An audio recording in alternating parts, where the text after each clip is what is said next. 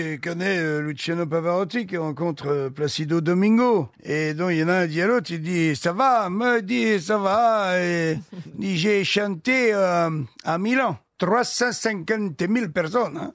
Il dit, à un moment, pendant que je chantais, il y a une statue de la Vierge hein, qu'elle s'est mise à pleurer. Les larmes qui sortaient de la pierre. hein. Tout le monde à genoux, miracolo, miracolo. Dis et toi, dis-moi, dis, j'ai chanté à Rio là il y a trois jours, 850 000 personnes, hein. Et à un moment, pendant que je chantais, Jésus. Jésus, il est descendu à pied la montagne. Il est monté sur scène. Ah, m'a pris dans les bras. Il m'a dit, tu es formidable. Tu es pas comme l'autre con là qui a fait pleurer ma mère à Milan.